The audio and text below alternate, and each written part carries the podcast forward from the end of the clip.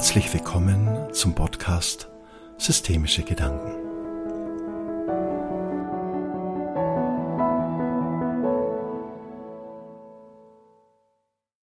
Das Thema dieses Podcastes lautet Was mache ich mit meiner Ohnmacht?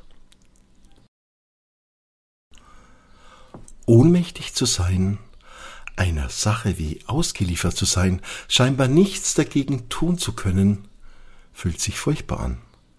Es ist so, als würde man gegen eine Wand laufen, als wäre es unmöglich, weiterzukommen. Hilflos stehen wir in Situationen, in denen wir diese Ohnmacht spüren, dem gegenüber, das diese Ohnmacht ausgelöst hat.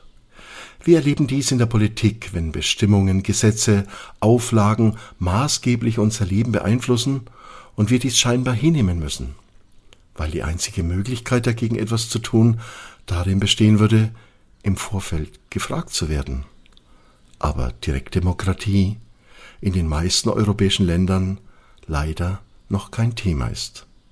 So können wir nur noch im Nachhinein dagegen protestieren.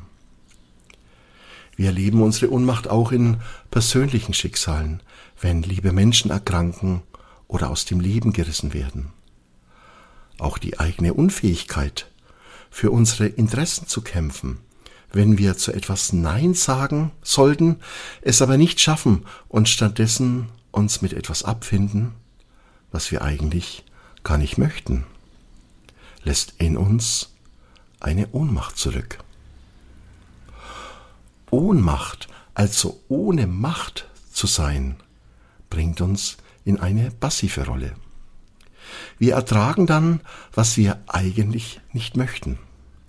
Wir können scheinbar nichts tun, sind der Situation ausgeliefert, haben keine Macht, etwas zu ändern. In solchen Augenblicken erleben wir etwas, was wir in unserem Leben alle schon erlebt haben, nämlich das Gefühl, klein zu sein, wie ein Kind zu sein. Tatsächlich waren wir als Kind hilflos. Wenn wir etwas wollten, bekamen wir es, wenn die Erwachsenen es erlaubten. Wir waren als kleines Kind immer davon abhängig, dass wir die Erlaubnis bekamen. Natürlich war dies damals gut so, denn als kleines Kind hatten wir noch wenig Ahnung von den Dingen des Lebens. Dieses Gefühl, wie es sich anfühlt, klein und ohnmächtig zu sein, tragen wir aber nach wie vor mit uns und in uns ganz tief in uns herum. In Situationen, in denen wir als Erwachsene eine Ohnmacht spüren, erleben wir dann eine Regression. Wir erleben wieder dieses Gefühl, das wir aus unserer Kindheit kennen. Wir sind dann schlimmstenfalls genauso hilflos, verzweifelt und ohnmächtig. Die Sehnsucht, die uns in solchen Augenblicken, die in solchen Augenblicken in uns entsteht, ist die kindliche Sehnsucht, gesehen und wichtig genommen zu werden, gehalten zu werden, geliebt zu werden. Es entsteht in solchen Situationen der Wunsch nach Geborgenheit, Nähe und Wärme, so als könnten all diese Dinge uns das ersetzen, was eigentlich für uns wichtig wäre. In dieser Regression bleiben wir hilflos, unserer Ohnmacht ausgeliefert. Aber hilflos und ohnmächtig sind wir als Erwachsener nicht mehr. Während wir im systemischen Kontext als Kind eben nur Kind waren, dürfen wir jetzt das innere Kind in uns spüren, aber auch den inneren Erwachsenen, den Kämpfer in uns. Dieser innere Krieger hilft uns, die Ohnmacht wieder in Macht zu verwandeln, in dem Sinne, dass wir immer handlungsfähig sind. Auch wenn wir einer Situation gegenüberstehen, der wir zunächst nichts direkt entgegensetzen können, sind wir immer in der Lage, uns nicht damit abzufinden. Wir können Strategien entwickeln, die uns helfen, bei uns zu bleiben, bei dem zu bleiben, was wir möchten, was unser innerer Antrieb ist, was unsere Sehnsucht ist.